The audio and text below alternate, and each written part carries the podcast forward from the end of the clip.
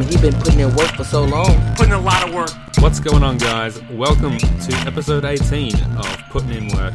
I'm John O'Peck, and I have a very special guest today. I, say, I feel like I say that every week. I have a lot of special guests, but this one is special because it's not a friend of mine. It's someone that I've been watching on TV and listening to on the radio since I was like 14 years old. It's John Safran. Uh, John Safran is now an author of a new book called Depends What You Mean by Extremist. Uh, he previously wrote a true crime story, Murder in Mississippi. Uh, but I grew up with John in John Safran's Music Jamboree and John Safran versus God and listening to him on Triple J. He started off as kind of a TV prankster and uh, started to, I guess, explore more serious issues with uh, religion and politics as the years went on. Uh, but he's always been a very entertaining and very funny clever guy, and the way that he uh, pokes and prods at the extremist groups of Australia's political culture in this book is really entertaining and interesting. He's sitting down with neo Nazis, ISIS sympathizers, some people who've appeared in court and been in prison since the book came out, so you know that there are some interesting characters to say the least. I actually got this interview because I reached out to John Safran's publicity group a while ago, just kind of on a whim, hoping that he would say yes for some reason. And then it just kind of worked out well with the timing that he had his book coming out. But that means I did have to talk a lot more about the new book compared to all the questions I have about the things he's done before. But that's fine, that's how it works. I still managed to get in some of my usual questions for putting in work. So here is Scrabble aficionado John Safran. Enjoy the show. How's your day going? Oh, good. Just um, of interviews and about to go off to have dinner with Rabbi Gutnick, who's in the book. Yeah. Has he read it? Yeah, he's read it. So he obviously doesn't hate it because he's invited me to for Shavuot dinner, which is a Jewish festival. Do you think he'll uh, tell you all the things you got wrong, though? No, we- we've already had that discussion where he he doesn't think I've got anything wrong. He just he's like, oh, I've got to learn to shut my mouth next time. Yeah. Is that something that happens where you've spent a lot of time with a bunch of these people? Do they each contact you after the book's out and say, you know, good good job or what are you stitching me up for? Yeah, there's a bit of that. Like, no, not really stitching up or whatever. Usually, I don't know. Most most people are like really happy because I, I sort of aren't trying to really stitch them up, and yeah, so most people are happy. But obviously, some people aren't. But you know, what am I meant to do?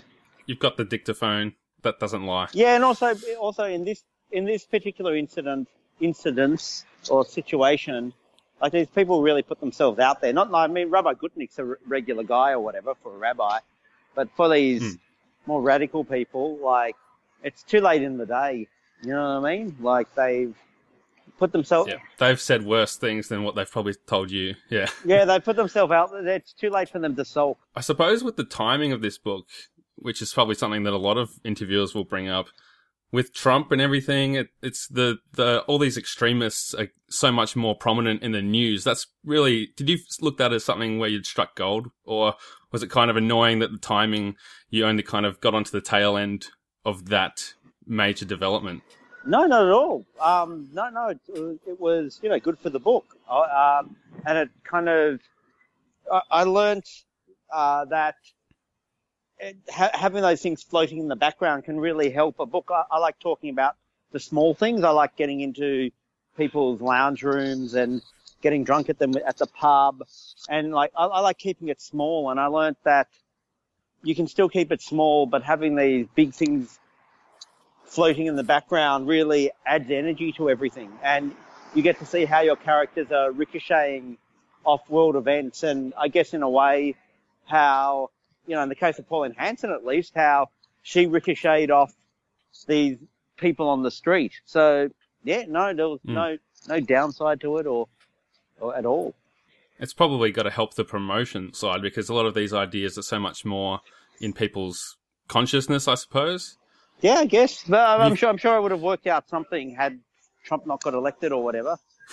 Have you been following all these groups that you've interviewed since you've written the book and since, I guess, Trump's rise?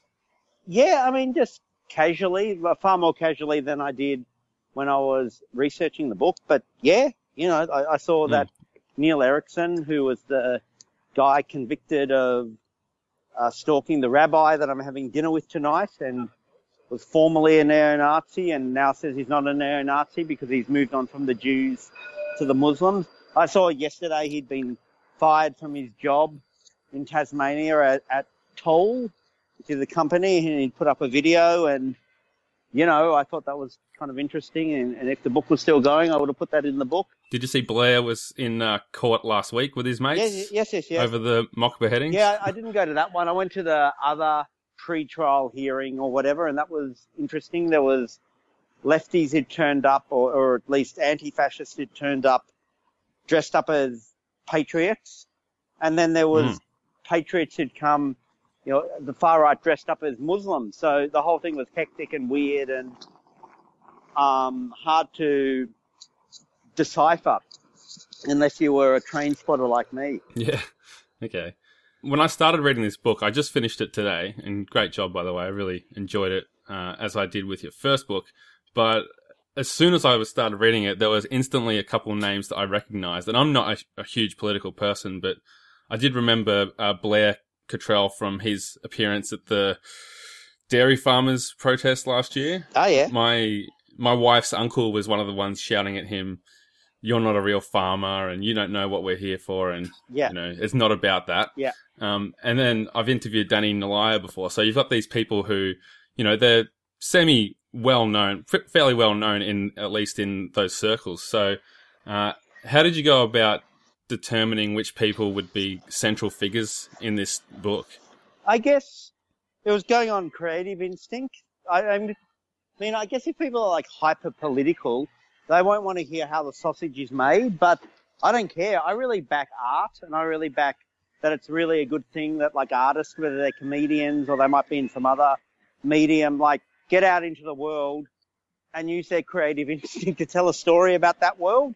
And so that's how Sure. I wrote this book. It was, it was about hanging out with these people and I'd drift towards people because I just felt like they had this energy to them or they had a way of expressing themselves that made me laugh. I really trusted if I was laughing at something or whether I was laughing darkly at it because it was so ironic or laughing because they were actually funny in a regular way, I kind of like floated towards them. And then I, I just started cobbling things together and there, there were and, and I I just didn't think about it that hard. Like for instance, with the United Patriots Front, I didn't really hang out with Farmer John that much, but when I did, I just happened to bump into him at Lakemba Mosque when he ha- had some interesting stuff to say, and like so he became.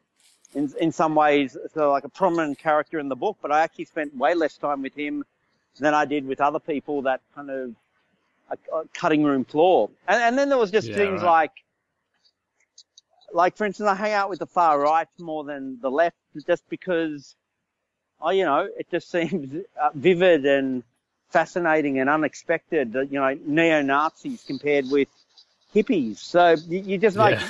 you just like make creative choices about conflict and humor and things like that. And, and definitely, it made it easier that I decided to make this book funny. Like, I like it was almost like I decided, like compared with Murder in Mississippi, or even with other stuff I've done, I, I still haven't thought so hard about whether things are funny or not. Like often they end up being funny, but uh, I'm I'm just not thinking that way. Like in Murder in Mississippi, I, like if Yeah. something was interesting, you know, I'd go off on explore it, or if someone's backstory was interesting, I'd kind of go into that. But for this, I just made a decision at the start. I'm going to keep it punchy, and I'm going to make sure it's funny, or I'm going to try to make it funny. And and that was because a friend of mine who'd read Murder in Mississippi, and then had read chapter one of my book when it was just because that started off as a newspaper piece, and I got uh, like, and I got a lot of good feedback for that. And my friend, like in a very polite, coded way, said, you know, like that that's really funny, and you should do that because lots of people can go can go off and like explore a topic and research it and whatever, but like like mo- most people would love to be able to write like something funny, and so she really convinced me to like keep keep the book funny. So I just followed her advice. Yeah, it, it seems to happen with everything that you're involved with, whether or not you're trying. Is that that that Mad magazine Yes.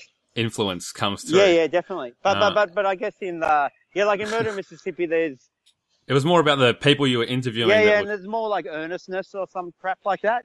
And this I decided zero earnestness.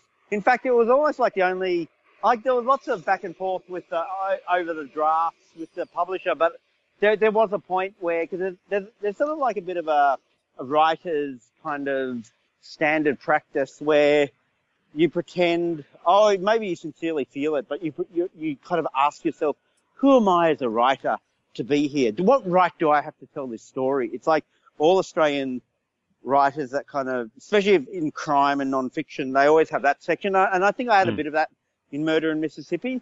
But this, I totally felt it was my right to tell this story for all sorts of reasons. Like I'm a Melbourneian, I'm Jewish, and so even on like some weird identity politics level, um, I just, just uh, not that I consider that the standard you should upheld, but even on like that, that corny identity politics level, I, I was like, no, no, this story, I should be telling it. And so I just said to the, to the editor at that point, I just said I'd kind of be faking it in a way if I pretended like, oh, who am I to tell this story about? Yeah, yeah, so I just decided not. And I also just thought it was not funny. I, I, I made lots of decisions in this book where it wasn't based on like balance or yeah. is it offensive or not offensive. It, it, it was just, is this like funny or not?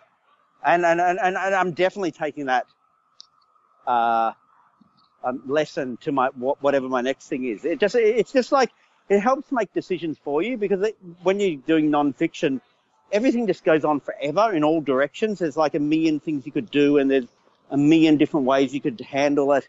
And saying I'm going to leave things on the cutting room floor if they're not funny is a, a pretty hmm. good way of like giving shape and form to a story. Yeah, definitely. I think there's a lot of similarities between what you've done here and, and John Safran versus God, where instead of, I guess, looking at different religions, it's looking at these different extremist misfits and nutbags of every different section.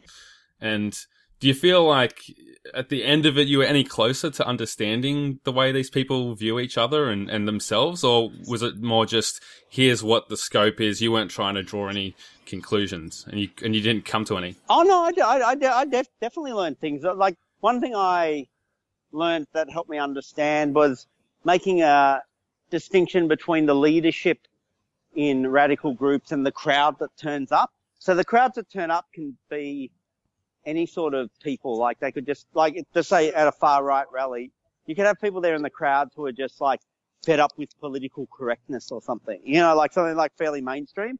But the leaders often have very radical views that they've been pursuing for a long time. And, and so the similarity between leadership on all sides, like whether it's the far right, the far left, or radical Muslims, and, and I'm like, I'm not making like moral, like equivalence. Like, you know, I, I, I don't think if you're like on the left and you're protesting against white nationalism, you're the same as the radical white nationalists. It's not, not that at all, but, but I, I did notice that for the leadership, they all wanted to like upend society.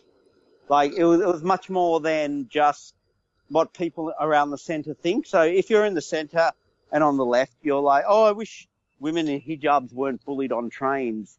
But if you're an anarchist or a socialist, you just want to upend society. Like you're sick of capitalism and Western liberalism and neoliberalism and all those other things. And, and it was the same with the uh, far right. They're just fed up with society. Like for them, it's not like they're going to be happy if you're suddenly allowed to tell politically Hmm. incorrect jokes again. Like that's not what it's about. It's about they're fed up with the materialistic world too. They think we need to have more, um, go back to values of, of a spirituality or whatever. And yeah, and, and obviously the same with the radical Muslims. Like it's all about upending what we have now. When you mentioned that you were you, you've written a, a newspaper article as the kind of genesis of this this book, but Yeah. with a kind of more formal training, or at least what you're known for being TV and as a radio personality, did you ever think would this make a TV series, or could it be like a, a serial style podcast? through what I learned through Murder in Mississippi,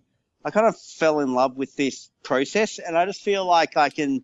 I got into deeper and got into stranger places than I could get if I had to. Like, like if you do a TV thing, like you have to pitch With the crew and everything, yeah. Yeah, yeah, but, but you also have to go through these like funding meetings and like like like like, I, like lots of things I want to look into these days. I just have to like get out and start doing it myself without asking anyone, and that's and that's a lot of e- easier. Like I'm not a camera guy.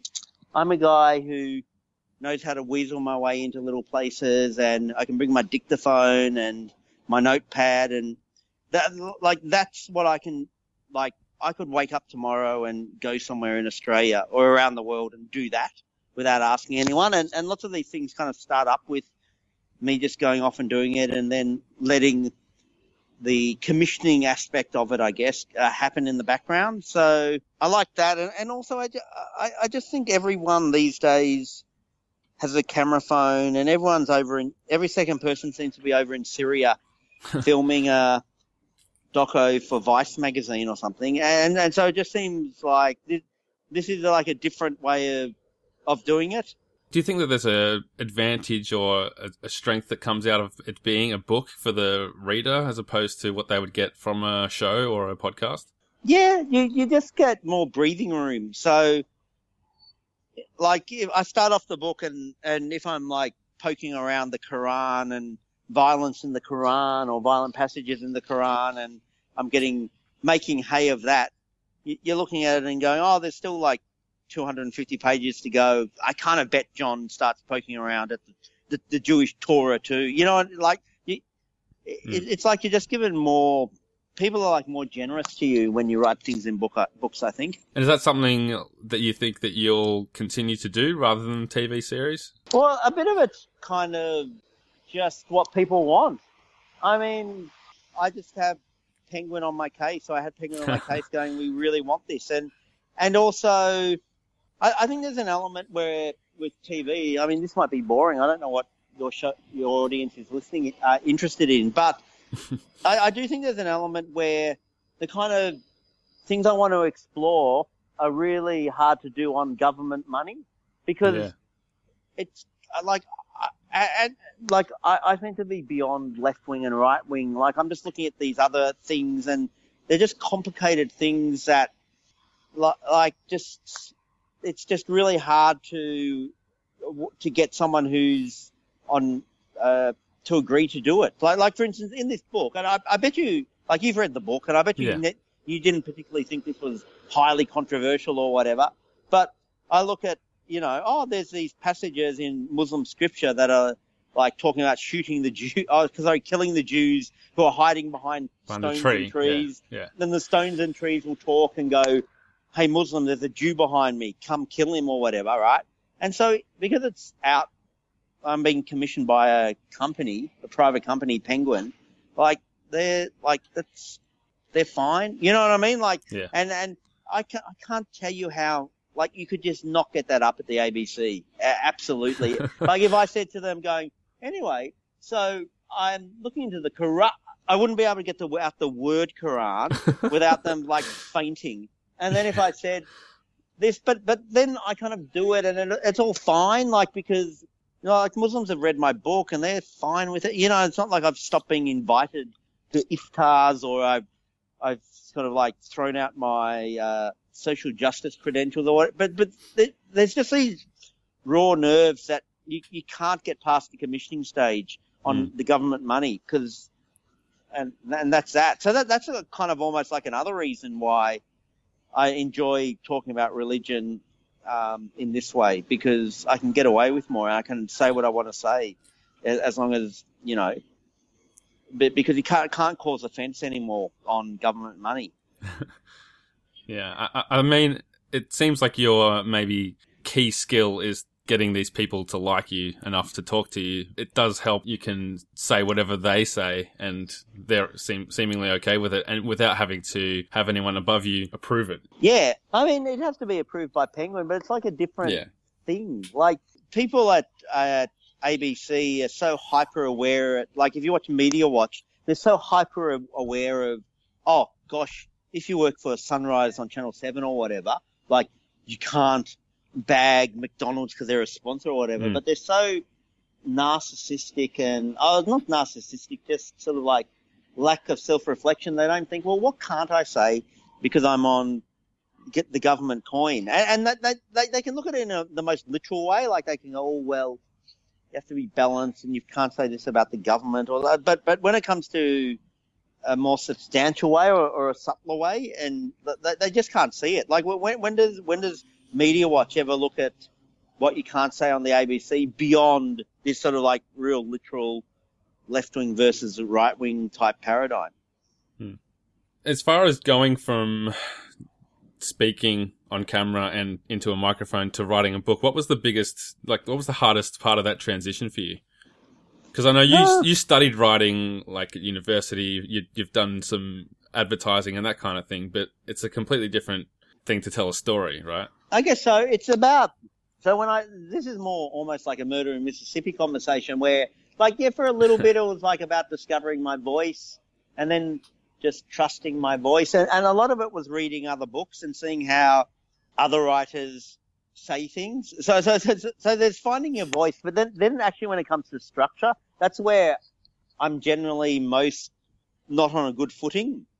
I, I like, for instance, there's all this stuff about Act One, Act Two, Act Three. I've never, I've read books on that. I, I have no idea what that is. like it drives me crazy. So what I do is I just read other books and try to soak up the architecture of how they tell stories. And one of the things I like about nonfiction and about, like in the case of Murder in Mississippi, but also some feature articles I've written, like Chasing a Crime, is the structure. Just there's things to do while you whilst you work out the structure. Like, oh, I'll visit the police station. I'll go to the street where the murderer used to live as a kid and door knock. And you just, and, so even though this wasn't a crime story, in a similar way, just turning up to these rallies and then following things and getting pinged around by the people at the rally saying, oh, you should talk to this. Like the structure was formed for me and that really helped me. And I was also a lot more confident this time compared with my first book that I can just cruise along with structure a bit and kind of freak out later, you know, rearrange things later, or I can get the editor to rearrange them if, um, to sort of like try to tell the story. But I, I still don't know. Like I've written two books now and I don't understand structure. but, but, but somehow I've got two books and, and that's a bit of the editor putting things together. It's a bit of me going on instinct of sort of like what, what's, What works? Yeah. what feels good. Like a lot of things is, is what feels right. Like the end of my book, this doesn't really spoil it, but it kind of ends on this frantic sort of thing where like people are, I'm kind of hinting that things are kind of spiraling out of control. I've got this one guy, who, this Israeli defense force guy who's running this gym and then I, I go back and talk to the brother of a, a guy who's been arrested and the police are saying he's got connections with ISIS and it really is like I wrote it and it felt like an ending. And, and then if you put a gun to my head and said, well, explain why it ends there. Like, like I tried other things, you know, like I tried, oh, I'll try a, a more conclusive thing. I, I just tried different things and, and just me and the editor were just like, I don't know, something just feels right about that. Yeah. But, but to kind of have that kind of luxury of saying, oh, something just feels right about that, like you just have to go out there and get so much stuff and really have confidence that there's substance to, you know, Yeah. the whole book or whatever. Like, yeah, I, I don't think you can wing it without doing all the, uh, the, the gritty work. Sure. And it's not really a topic that demands closure anyway because it's ongoing and it's something that's still happening. And I mean, the main takeaway for me was just this, the irony and the hypocrisy in how similar all these extreme groups were to each other. Is that something that you were trying to portray? Uh, yeah, I guess so. There was a, I did, I was definitely like, I, I really liked that kind of joke of these people are all meant to be white supremacists, or they, these people are all meant to be like Pauline Hanson, white people from 20 years ago, and and me kind of pulling the rug from under that, and and it, like like that that kind of like cheeky poking around at things and showing how multicultural things actually were, even on the far right, Mm. and and yeah, and just things like it's almost like I, I kind of don't even know how to justify, not justify, but explain. Like for instance, when a dude who's one of you know a, a leader of the far right talks about why he got into anti-Islam, and and it's you know I I went to order an Angus burger at McDonald's in Lakemba or wherever it was, and they said, "Oh, we don't have the bacon anymore because, you know, it, this store's gone halal." And it's just like, oh, that's that's like funny, interesting. You know, I just kind of plonk that in, and, and there's a lot of like plonking things into the story that just seem funny or weird or ironic, and and you sort of that's why you tell the story. Yeah, and and, actually, I've, I've read a few books since putting out this book where I do realize I, I, re- I was, I'm reading this book called The Fight by Norman Mailer, and it's following, I think uh, it's Muhammad Ali and about to fight George Foreman, I think it is in the in the 1970s. And I noticed that when he writes about, for instance, like a training, he talks about Muhammad Ali training to receive punches as opposed to like lots of sports writers would write, like would talk about how he's punching and, and that element of the training, whilst Norman Mailer talks about part of training is learning how to absorb punches, and, and, and so he kind of follows that story. And I just thought, oh, that's what makes interesting writing is like you see things that other writers wouldn't see, and then decide that's interesting. And yeah, so so I, I guess in, in this in my book, I, I, there there were things where I just like saw things which I just made subjective judgments of. These are the things that most writers don't write about. You know, like the, I mean, the simplest example of that is instead of talking about all the white people at the first Reclaim Australia uh, rally, talk about the black guy who's on the microphone and try to get his story. Why is this non-white person at a talking at an anti-Islam Hmm. rally? Or the guy with the Asian wife, or yeah, Yeah. that's good. So, John, the, the last question I have for you is something I ask everyone on this show, and it's if you could do anything and know that you wouldn't fail, what would you do? Do anything and know that you wouldn't fail. Yes. I, I, well, I don't know. I, I, I'm always like pretty excited. I, I'm often pretty excited about what I've just done or whatever. So I don't know. I just continue writing books. Hmm. I'd love to continue writing books, but that's not. I don't know. I, I guess. What story is out there that you want to tell? Like that you Well, I look, I look at other things and I do think, oh, it would be interesting if I wrote some fiction. And so I guess I'd do that. Okay, that can be my answer. I, I'd write fiction if I knew I couldn't fail. Okay, that's interesting. I, f- I feel like I listen to a lot of you know punk rock and that kind of thing, and, and as these bands get older, they record the token mature album. Do you feel like writing books is your mature phase? You've you've got the the pranks and things in the background now. Oh yeah, but I don't, I don't like that. That's like, oh, that's some cynical move from me or some. I don't think that at all. I, I think it's more me being a ninja, Ah. where I've like been doing this for 20 years, and I think like this book is just has kind of landed in a way that I'm just like people are talking about it, and and wh- why is that? And it's because I look at the environment around me and I go, well, you know, when I started just doing this prank TV or doing this like was interesting, but now it's less interesting. Like and and and so it's really more me being a ninja and sort of like thinking how can I make my work vital rather than some like cynical calculation or and, and also I think a book could be boring. Like like if my book was earnest or uninteresting, it's like this book has like poked around in things that just aren't discussed. So so yeah, but but so so I, I guess I'm saying yes to your question, but it's not like cynical, uh, calculated thing. Yeah. Or, you know, it's more like a vital thing for for sort of like staying alive creatively. Sounds good. I look forward to the next one, John. Cool. Thanks a lot. Thanks so much. Yeah, I really appreciate the chance to talk to you. No worries. Okay. See ya. Bye. Thank you for listening. That was John Safran. You can catch him on Twitter at John Safran. His new book, Depends What You Mean by Extremist, is out now. Check it out. It's a very good read. You can catch me, as always, on Twitter. I'm at Jono himself. Until next time, keep putting in work.